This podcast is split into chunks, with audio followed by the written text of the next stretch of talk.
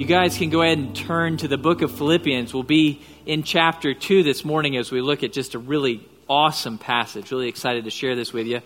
So this morning we're looking at Philippians chapter two, and if you want to kind of a picture of what this passage looks like, how it works. It reminds me very much of these. Um, if you know me at all, you know that I was the kind of kid who geeked over these kind of books. I geeked out at these books. I love these books. Actually, my son has them, and I I still read them today. Like, I love to pull them off the shelf. I don't know if you guys were into these as a kid, but the way things work, and there's a bunch of other books that followed those. You open them up, and for each each page, each each uh, thing that you open to, it has a diagram of how something common in your world works. It shows you the inner working. So I remember learning how like a lock and a key worked, or or how the electric motor and the can opener in the kitchen worked. And I know I sound like such a nerd, but I loved it because before that, they were just kind of like these little black boxes. I didn't know how they word, but now all of a sudden I, I live for that moment when like the light would go off in my brain and suddenly it would dawn on me. So that's how it works. I love that feeling because once I know how something works, then I know how to use it and I appreciate it. Now that's not just true in my life when it comes to like mechanical things. It's true in every area of my life, with my marriage, with parenting, with, with my body, how I take care of my body, with my spiritual walk. I want to know how things work so that I can use them and, and appreciate them. And so that's why I really love this morning's passage. It's kind of a, a way things work for the spiritual life. It's, it's going to open your eyes to see how, how God designed you and how the spiritual life works for you. So really fun passage. We're going to start in verse twelve. So turn to verse twelve. We'll take kind of a verse at a time as we go through this way things work kind of passage. So if you look at verse twelve, Paul says, "So then, my beloved, just as you have always obeyed, not as in my presence only, but now much more in my absence, work out your salvation with fear and trembling."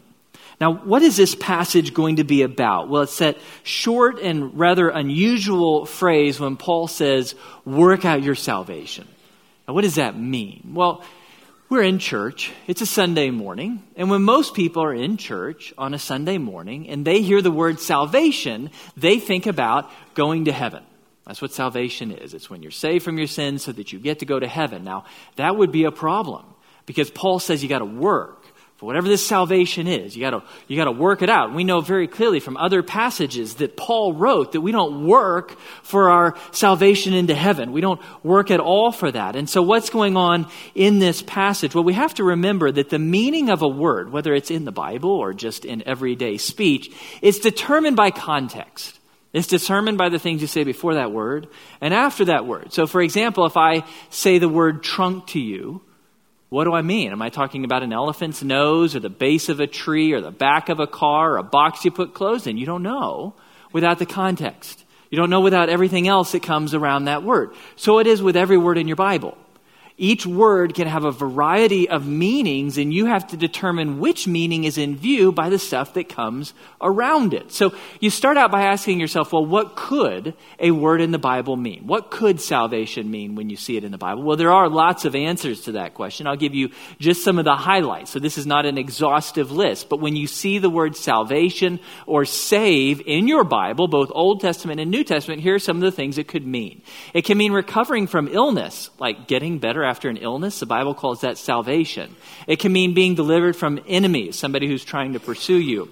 It can mean being rescued from physical danger, like you're drowning. We would say you are saved. It can mean forgiveness of your sins. We call that justification. It can mean spiritual growth, growing to be more like Jesus. We call that sanctification. It can mean glorification. When God finally removes the, the vestiges of sins and gives you a resurrected body, that is also salvation. Sometimes the word salvation refers to all the last three there, forgiveness plus spiritual growth plus glorification. Altogether, sometimes that's what salvation means. When you look at all these different possible meanings of the word, it's clear that salvation or save in the Bible, the basic root meaning is simply deliver. That's all it means. It doesn't mean go to heaven. It means you're delivering someone. So what are you delivering them from? Well, you got to use context to figure that out. So in our passage, What's in view? What, what are we being delivered from? Well, not sickness or enemies or physical danger, because the Philippians weren't facing any of those. That's not in the context at all. And it can't be forgiveness, because they had already been forgiven. At the very beginning of the book, Paul says that they are saints. Saints are those whose sins have been forgiven. So it can't be that one. And it can't be glorification, because you don't get any of that in this life. That's all for the next life. You don't work that out at all. So it can't be that one. It obviously can't be the last one, because it wasn't the wasn't forgiveness or glorification. That leaves only sanctification, and that's what's in view in this passage. Work out your salvation, Paul is telling us. Work out your sanctification. Work out your growth in righteousness so that you are winning more and more victories over sin and becoming more and more like Jesus. That is the point of this passage, or the big idea. That's what this passage is about, is growing in righteousness. Okay, so Paul is going to tell us how to grow in righteousness. And this is where I say that this passage is one of those how it works kind of passages. Paul's not just going to tell you grow in righteousness. He's going to tell you how that happens. How is it that you grow in righteousness? I think all of us know that we probably ought to grow in righteousness. We probably ought to grow to be more spiritually mature. You kind of know that. You should grow in obedience and righteousness. But how? How do you actually do that in your life? Paul's going to show you. Okay, so he's going to show us very plainly how the spiritual life works, how you grow up in righteousness to be more like Jesus. And he's going to begin with our part in that process. What is our part? That's verse twelve. Let's read it again. Look at verse twelve again. This is our part in this process. He says, "So then, my beloved, just as you have always obeyed, not as in my presence only, but now much more in my absence, work out your salvation with fear and trembling." And, and in this verse, he's telling us that our part is, is simply obedience. As they have always obeyed, they are to continue obeying. Now, now notice, as we look at this obedience, there's a number of things to, to note here. What should you obey? Well, Paul doesn't tell you. He leaves it broad. The point is that you are to obey everything that Jesus has commanded, either directly in the Gospels or through his apostles like Paul. Everything you have written to you, especially in the New Testament, you are to obey that. You're to obey Jesus in, in every area of life. And Paul says we're to obey him at all times. It's not, not just when Paul is present to keep tabs on them, but at all times. So both in, in public and in private, at At church, at home, at work, in, in every way, we are to obey Jesus. Okay, so all the time, everything that Jesus obeyed. And here's a real kicker. Here's a real challenging one. We're to obey in an attitude of fear and trembling. There at the end of the verse. Now that one trips a lot of people up. What's going on there? It seems kind of odd to tell us, well, our attitude towards God should be fear and trembling. That seems contrary to so much that you read about in Scripture. It seems contrary to what you were just singing. Like, aren't we supposed to feel love for God and warmth towards God and friendship towards God? Why the fear and trembling, Paul? Well, here's here's the deal. Fear and trembling in English, that sounds like terror, right? That sounds like how you would feel if you go see that new Halloween movie in the theaters, which I'm not going to see. It's way too much for me. Terror is what we think about. Occasionally in the Bible, fear and trembling can refer to terror, but usually it doesn't. Usually in the Bible, the concept of fear and trembling is referring to what we would call awe or reverence. So I'll give you a couple examples. In Mark chapter sixteen, the end of the book of Mark, um, the women who had been following Jesus, they go to Jesus' tomb, and the, the big rock had been rolled away, and they walk inside, and there's an angel there shining, and he talks about how Jesus has risen from the dead, and the text tells us that the ladies leave trembling, and astonishment gripped them. Okay, trembling, that same word. Well, they're not in terror. They're in awe. They're amazed at the power and beauty of God. Another example for you, in the book of Luke, Jesus heals a paralytic guy who couldn't walk, and we're told that the crowds were struck with astonishment and filled with fear. That same word, filled with fear. Well, again, they're not they're not in terror. What are they? They're in awe. They're, they're blown away by the greatness of what Jesus has done. That's what Paul has in mind. So what we're being told is that we're to obey out of an attitude of reverence and humility towards God. And here is the point for you. There is a way to obey God that pleases God, and there's a way to obey that doesn't please God. What do we call the way of obeying God that doesn't please God? That is legalism. What is legalism? It's a word we use all the time.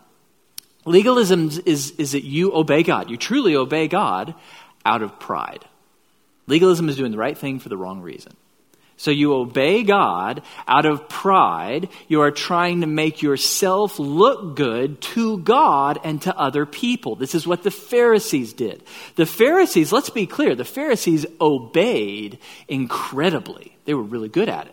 But all of their obedience was worthless. It all displeased God. Why? Because it was all corrupted by pride. Their, their obedience was motivated by a desire to get God to owe them something and to make themselves look better than everyone else who couldn't obey as well as they did. Well, that, that isn't obedience that pleases God. That's not acceptable. And so when Paul says obey out of fear and trembling, what he's saying is don't obey like the Pharisees, who are obeying out of pride. Instead, obey out of humility.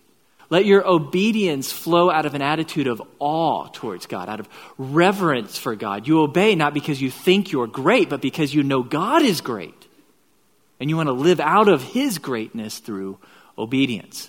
Okay, so Paul is challenging us to obey in every way, all the time, out of an attitude of humility. Now, we, we got to talk practically. How do we do that? Because I don't know about you, but like pride is really hard to get rid of. It's endemic to the human heart. It's like you don't have to try to be prideful. It's just kind of always there. So what can you do to, to help yourself to obey God or to follow Jesus out of an attitude of humility rather than an attitude of pride? You can't just tell yourself, stop being prideful. That doesn't work.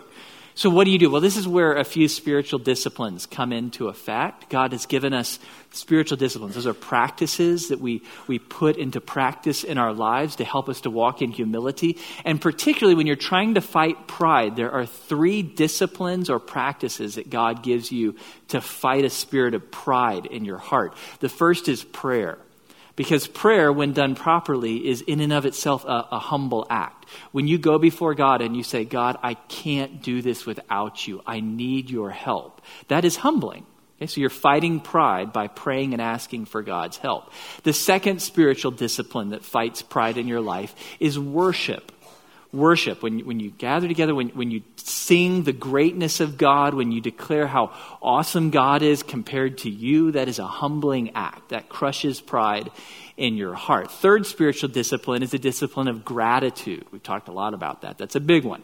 Gratitude is just pausing to remember how good God has been to you and, and taking time to give thanks, to tell him thank you for all the good he's done in your life. If you will practice those three disciplines on a regular basis, prayer, asking God for help, worship, declaring how great he is, gratitude, saying thank you for all he's done, those three disciplines will push down the pride and raise up the humility in your heart so that your obedience is the right kind of obedience.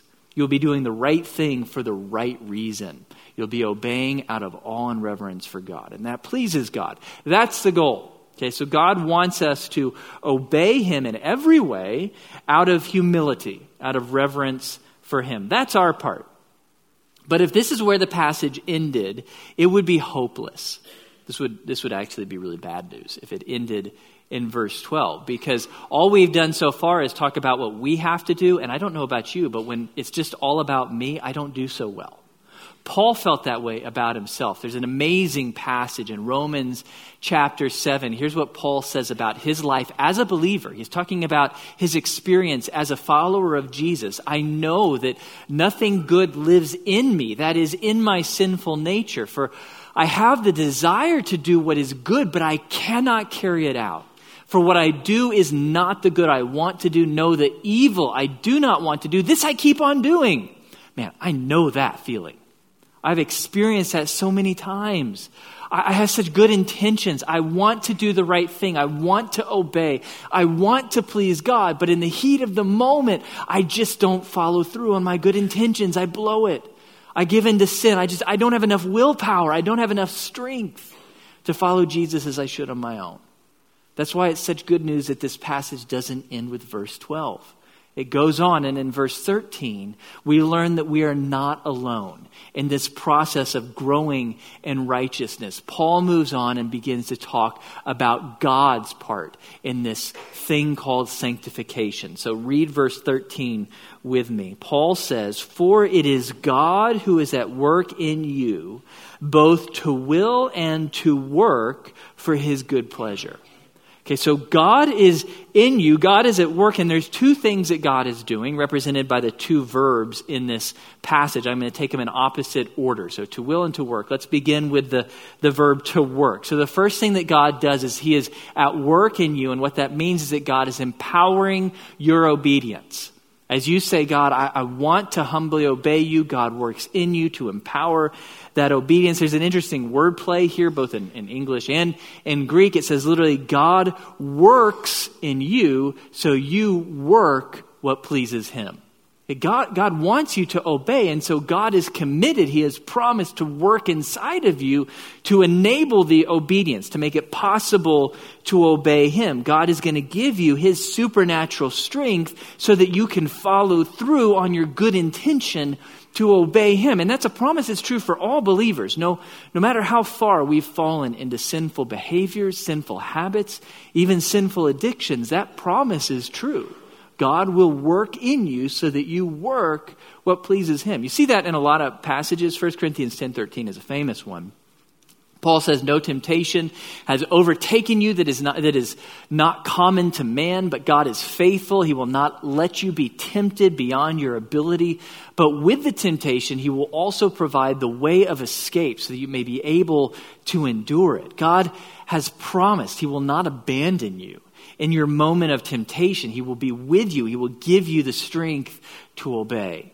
Now, that that is not a promise that if you're really struggling with sin, like a sinful habit or sinful addiction, that all you need is more willpower.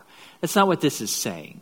God has given you a lot of tools in your life to help you to win victory over sin. And you should use all those tools. That includes accountability. It includes Bible studies where you're growing in the Word. It includes life changes that you're making. It includes family who's around you. It may include doctors and even rehab if this has really grown into a sinful addiction. I talked about all of that in a sermon I taught last semester on the subject of addiction. So if you're wondering, how do I battle bad habits and addictions, go back and listen to that sermon. I'll walk you through all those details. The point at this moment is just to say, utilizing all those tools, God God has promised he's going to be with you, and he's going to use those tools in your life to enable you to obey in the moment. And that is an incredibly good thing to say. No matter how far you have fallen into sin, if you know Jesus, there is always hope. You can obey because God lives in you, and God is stronger than any temptation you face. But that's not the only thing God is doing in your life. As you choose to obey, God is not only empowering your obedience today, but the second verb, he's working on your will. And, and when Paul says God is working so that you will, what he's talking about is desires. That's what the Greek word will means. It, it means your desires. God is at work in you, transforming your desires so that in the future you will actually want to obey at least a little bit more. And that is incredibly good news. There's incredible Incredible hope here. I think so many people think of Christianity as a whole lot of rules that you must follow that keep you from doing the fun things you want to do. That is not true. Christianity as a religion is about transforming you so that you want to do the things that are good for you. That's God's hope. God doesn't want you living a, a dull life of obligation. That's not what God's heart is for you. God wants to transform your heart so that you desire what he desires. And that can happen as you obey through the power of his Spirit. He can work in you through a process we talked about in that sermon last semester on habits and addictions. God built your brain to form habits. And his Spirit uses the biology of your brain to change your desires. And here's how it works. Some of you studied this. Some of you know this better than me. Your brain is pliable.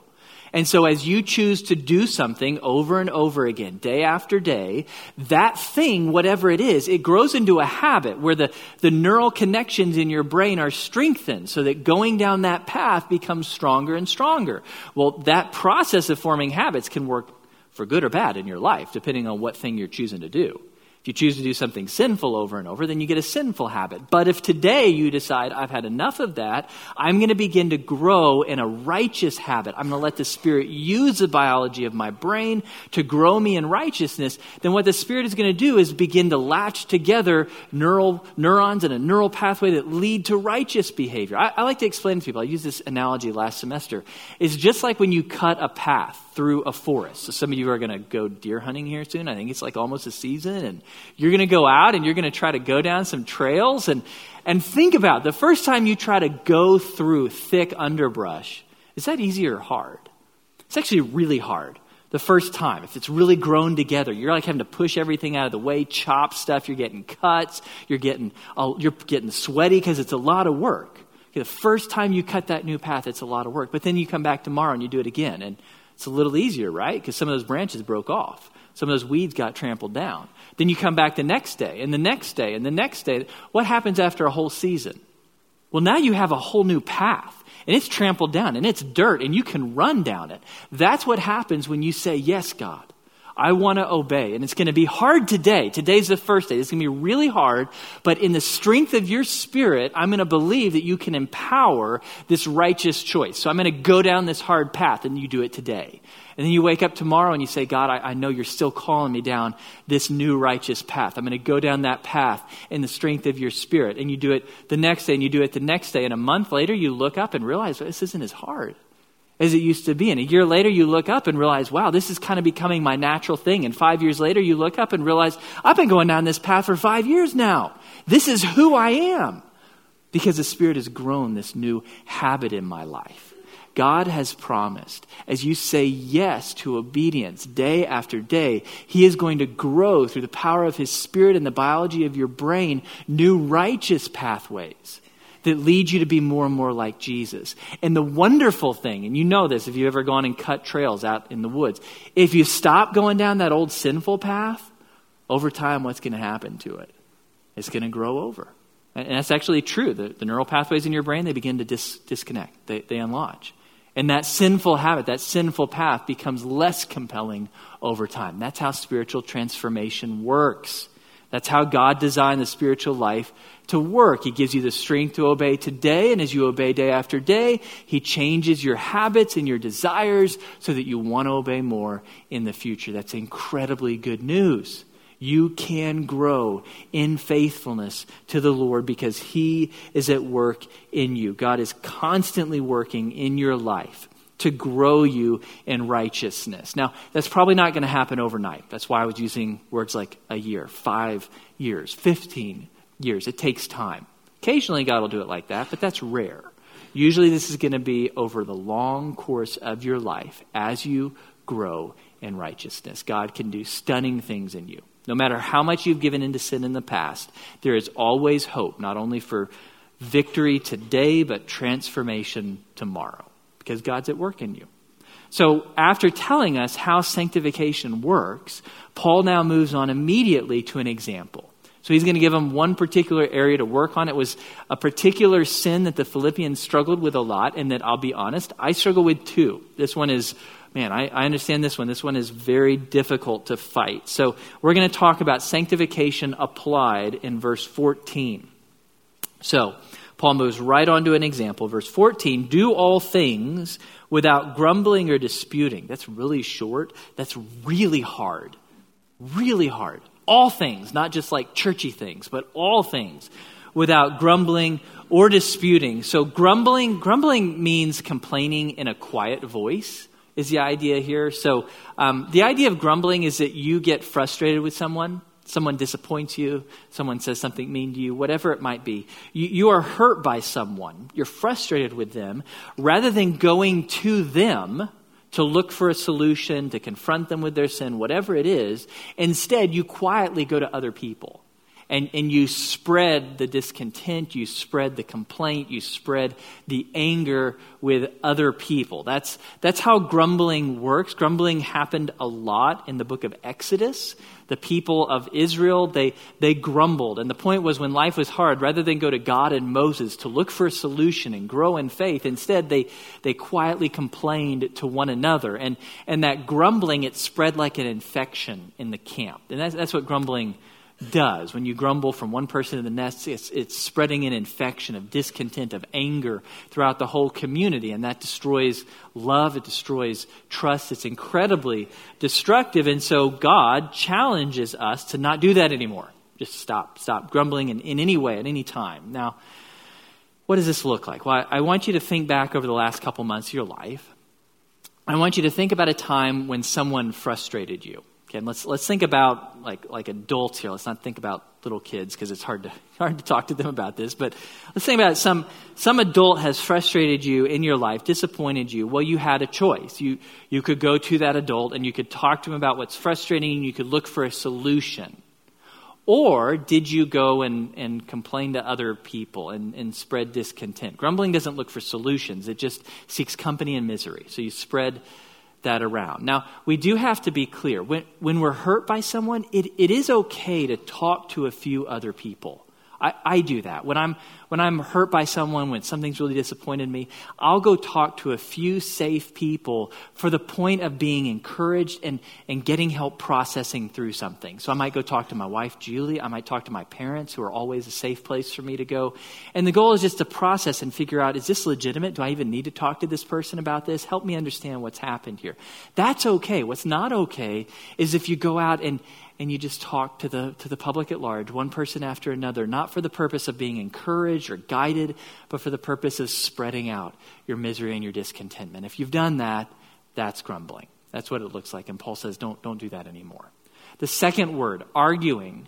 When you think about arguing it or disputing in, in my translation, um, it's important to clarify that not all arguments are bad. Sometimes we do need to have arguments in some form or fashion. There's an appropriate way to argue about things that we disagree about. And so God wants you to have strong opinions that are well-informed and to stand up for those strong opinions. And, and particularly, God wants you to argue for those who are mistreated or hurt. What Paul's talking about here is something we talked about at the beginning of the book of Philippians. God doesn't want us to let secondary issues destroy our unity around the gospel. Ultimately, that's what arguing is. It's when we say, I, I, I'm not going to focus anymore on Jesus, on the gospel. I'm going to take this secondary issue, whatever it is. The example we gave was political opinions. I'm going to let this become ultimate in my life, and I'm going to divide from other people, even other Christians, over this one issue. That's not okay. That's what arguing means. You've elevated a secondary issue and allowed it to become something that divides you from other followers of Jesus. That's, that's not something God wants for us. And so Paul raises these two issues. We need to not grumble. We need to not argue, as an example to us of what sanctification looks like. I think it's a great example, because grumbling and arguing are really hard to stop doing.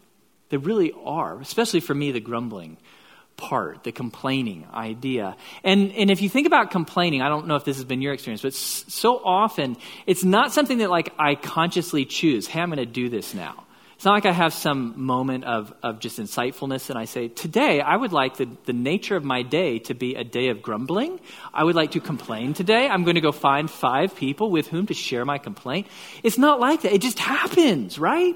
You're just in conversation with somebody and blah, it all comes out. And, and then you look back on it, I should not have been complaining. I should not have been grumbling. Why did that happen? So here we have a A perfect example of a sin that kind of seems to own some of us. It's really hard to fight. So what hope is there? Well, back to the verses we just studied. The hope is God is in us. And God has promised, hey, if you will commit today to try to humbly obey me in this area, I know you're still struggling.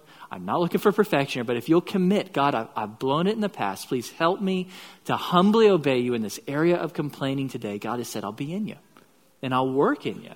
And I'm going to give you strength. Keep looking to me throughout the day. Every time you feel tempted, look to me. I'll give you the strength you need.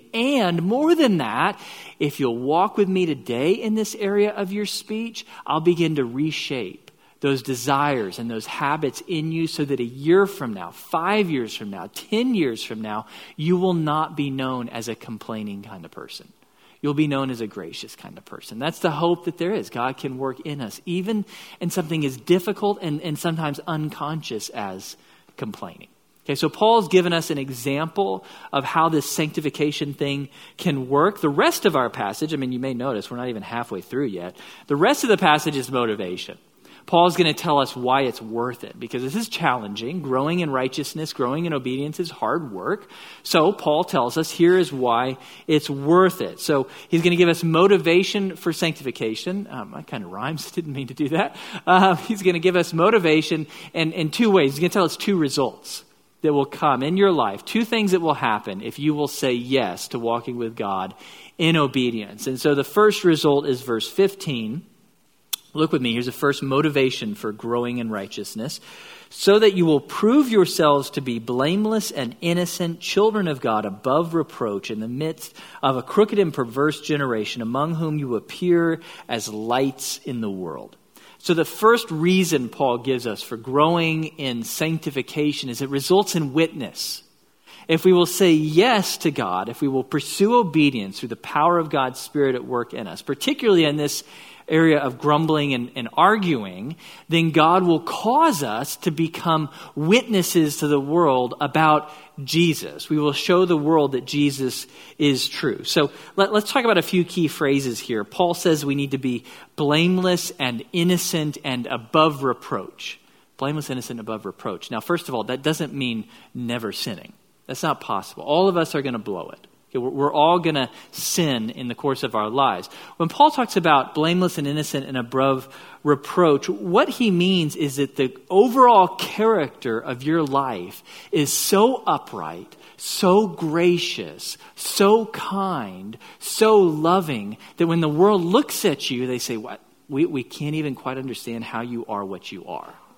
You, you seem blameless to us. You seem upright to us." If if we were to charge you with evil, everyone would laugh because we know that's not you. You just you stun us with your godly character. I, I had an example of that this this week. My wife and I watched um, the Fred Rogers movie uh, about Will You Be My Neighbor? And um, Fred Rogers, he's a he's a Christian, and you think about a guy who pretty much everyone in the world would look at and say, "Really? Like, are you really that guy who's on the T V, that gracious, that kind?" And everybody said, "Yeah, that's really him in real life. He really is that kind. He is that gracious," and people are in awe of it. I mean, I, the movie was mostly people who aren't Christians talking about Fred Rogers, this believer who lived this out, and they're, just, they're in awe of him. That's what God wants for you. God wants you to live a life through radical, supernaturally empowered obedience that when the world looks at you, they say, "I don't understand. How are you so kind?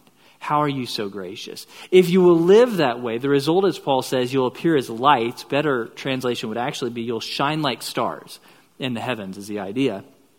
And remember, this was written before the age of, of electric lights. There were no man-made lights. So what Paul is picturing, if, I don't know if you've ever had this experience. I remember one time being in uh, hiking in a national forest in the Rocky Mountains, and we finally, we hiked for miles. We got out of the last vestiges of man-made cone of light. You know, basically there's no effect of man-made life on the night sky as you see it. And so we're way out in the wilderness, and, and we look up on a crystal clear night.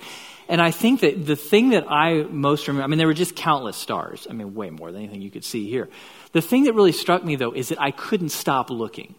It was just so mesmerizing that, like, if you were outside your tent, you would, you would just find yourself, how long have I been sitting here staring? I don't know. I've lost track of time. I can't stop looking at this. It just captures my attention. That's what God wants for you. He wants the world to look at us as a community, and they can't stop looking. They can't stop saying, how? How? How are you so loving? How are you so gracious? That's what it means to shine like stars in the heavens. People are transfixed at that. So I've seen that proven true in my own life in this area, particularly of, of complaining. When I was in college, I often did poorly in this area. So just like everyone else around me, uh, a lot of non-Christian people who were around me, I would complain about my professors and my homework and university policies I didn't like. And and because I would complain about them, just like everyone else, the result was is that in the eyes of my non-believing fellow students, I just looked like everybody else. Nothing particularly remarkable here. I'm just like everyone else. But um, God continued to chip away at that at that area of sin in my life and to grow me. And so after I graduated, I went and worked at a, at a small engineering company. I've told you guys about that. It, it had a lot of mismanagement. And so there were a lot of problems there. And the result was all of us engineers were tempted to grumble. And my coworkers who weren't Christians did that a lot. And and with God's help, I wasn't perfect, but I really did try to resist that urge of grumbling about management and just stay positive and gracious and kind. And and people noticed. I actually had one coworker, he had just he and me at lunch one day, and he actually said, "What is wrong with you? Like, why why are you so kind?" Well, man, talk about an easy opportunity to share the gospel. It's just right there. I get to talk about Jesus. That's what happens when you say yes to this process of sanctification and choose to obey. God will open doors for you to be a light to the world because people will be amazed at what God will do in you. So that's the first result. Second result Paul gives us starts in verse sixteen. He says, holding fast the word of life, so that in the day of Christ I will have reason to glory, because I did not run in vain nor toil in vain. But even if I am being poured out as a drink offering upon the sacrifice and service of your faith, I rejoice and share my joy with you all. You too, I urge you, rejoice in the same way and share your joy with me. A lot of unusual language here. Paul is, is describing his life as worship. That's ultimately what this is about. When you choose to obey God, it results in worship of God. Paul describes his life as an act of, of Old Testament style worship. So in the Old Testament, how did you worship? Well, through sacrifice. And, and he says that right now, as he is in prison, as he is thinking about his death, he wants the end of his life, the final part of his life, to be like a drink offering. That's the last part of an Old Testament sacrifice. It was the icing on the cake. He wants even these latter days of his life to be a drink offering poured out to God. How? Through his obedience. He was willing to follow God even in prison, even in suffering, even eventually in death. He wants that radical obedience to be an act of, of worship to God. And the point of all that is to say, if you want to know, hey, God, how can I worship you? How can I declare how great you are? How do I need to live a worshipful life? So many of us think about singing. We think about coming here to church on Sunday morning and singing about God. That is worship, but that's not ultimate worship. The, the ultimate expression of worship is actually obedience.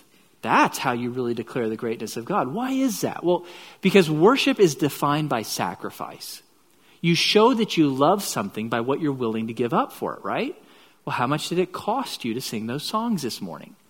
Not a lot, not in this country. Some other countries there's a big cost, but not here. And so still, that was worship. It mattered, but it wasn't it wasn't the height of sacrifice. But obedience, obedience does cost you. You have to sacrifice what you want to do to do what you should do, at least until God transforms all those desires in you. You often have to sacrifice your rights and desires to show love and care to other people.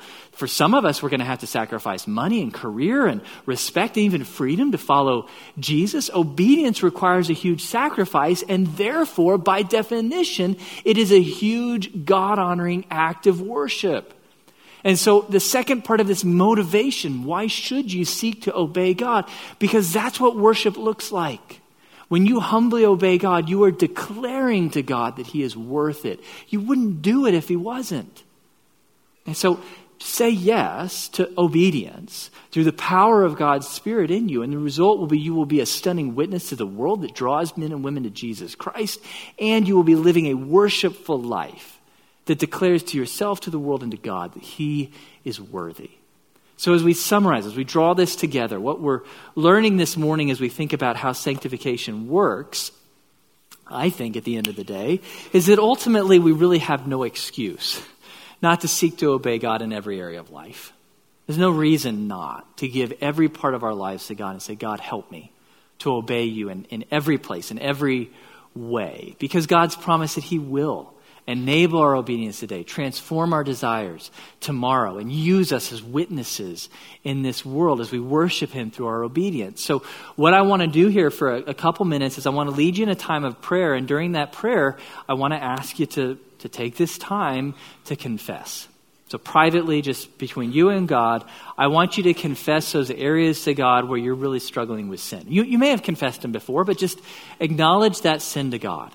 Okay, if it's an area you've not confessed yet, you've been excusing, you've been living with, I want you to confess that to God. that that's not okay. That's that's not excusable. So I want you to confess an area of sin to God in your life. And then second, I want you to ask God to begin to, to work in your life to give you strength starting today to obey him in this area of life. And that not only will he give you strength in this area of life, but that he will also gradually, day after day, transform your desires so that obedience in this area becomes more natural, okay, and sin becomes less frequent. So I want you to confess and I want you to ask for God's help. So I'm going to lead you in prayer and give you some time to do that. Heavenly Father, we praise you. And we thank you that when we when we think about Jesus saving us, for so many of us, we think about him saving us from our sins so we get to go to heaven, which is totally true. And we thank you for that. But we praise you that, that he has saved us in more ways than that. That he has also saved us in the sense that he's at work in us through the power of the Spirit to deliver us today from sin and temptation. We praise you that through the resurrection of your Son, we today can walk in newness of life. And so, Lord God, we come before you, and in this moment, we acknowledge that whatever areas of life we've been walking in sin in, whatever sins we've given into, whatever temptations we've given into, there's really no excuse for that. Because you've promised you can work in us, you can transform us. And so we want to confess these areas of sin to you, Lord, and we want to turn them over to you and ask you to give us strength to walk in obedience and to transform us so that obedience becomes more natural. And so I'm just going to give us all some time now to confess areas of sin to our, in our lives to God and ask him for his help to have victory. Heavenly Father, we are weak. We are sinful. We we have failed so often in our lives. We thank you that you are patient with us, that you are kind and gracious. We pray, Lord God, that you would, through your Spirit, put your finger on areas in our lives where we have sinned. We pray that you would convict us in those areas, open our eyes to see that. We pray that you would help us to be quick, to confess that sin, to turn from it, to repent, and then that you would help us through the power of your Spirit both to obey you today and that you would begin to transform us so that we want that sin less and less over time. We pray, Heavenly Father, that you would transform us into such obedient, kind, loving, gracious people that the world can't help but wonder how in the world we do what we do. We pray, Lord, that you would make us shine like stars in the heavens so that people would come to know Jesus Christ and so that you would be glorified and worshiped. You are worthy of that. We lift up our lives and hand them to you, our Heavenly Father. In the name of your Son, we pray. Amen. God bless you guys. I'll see you next week.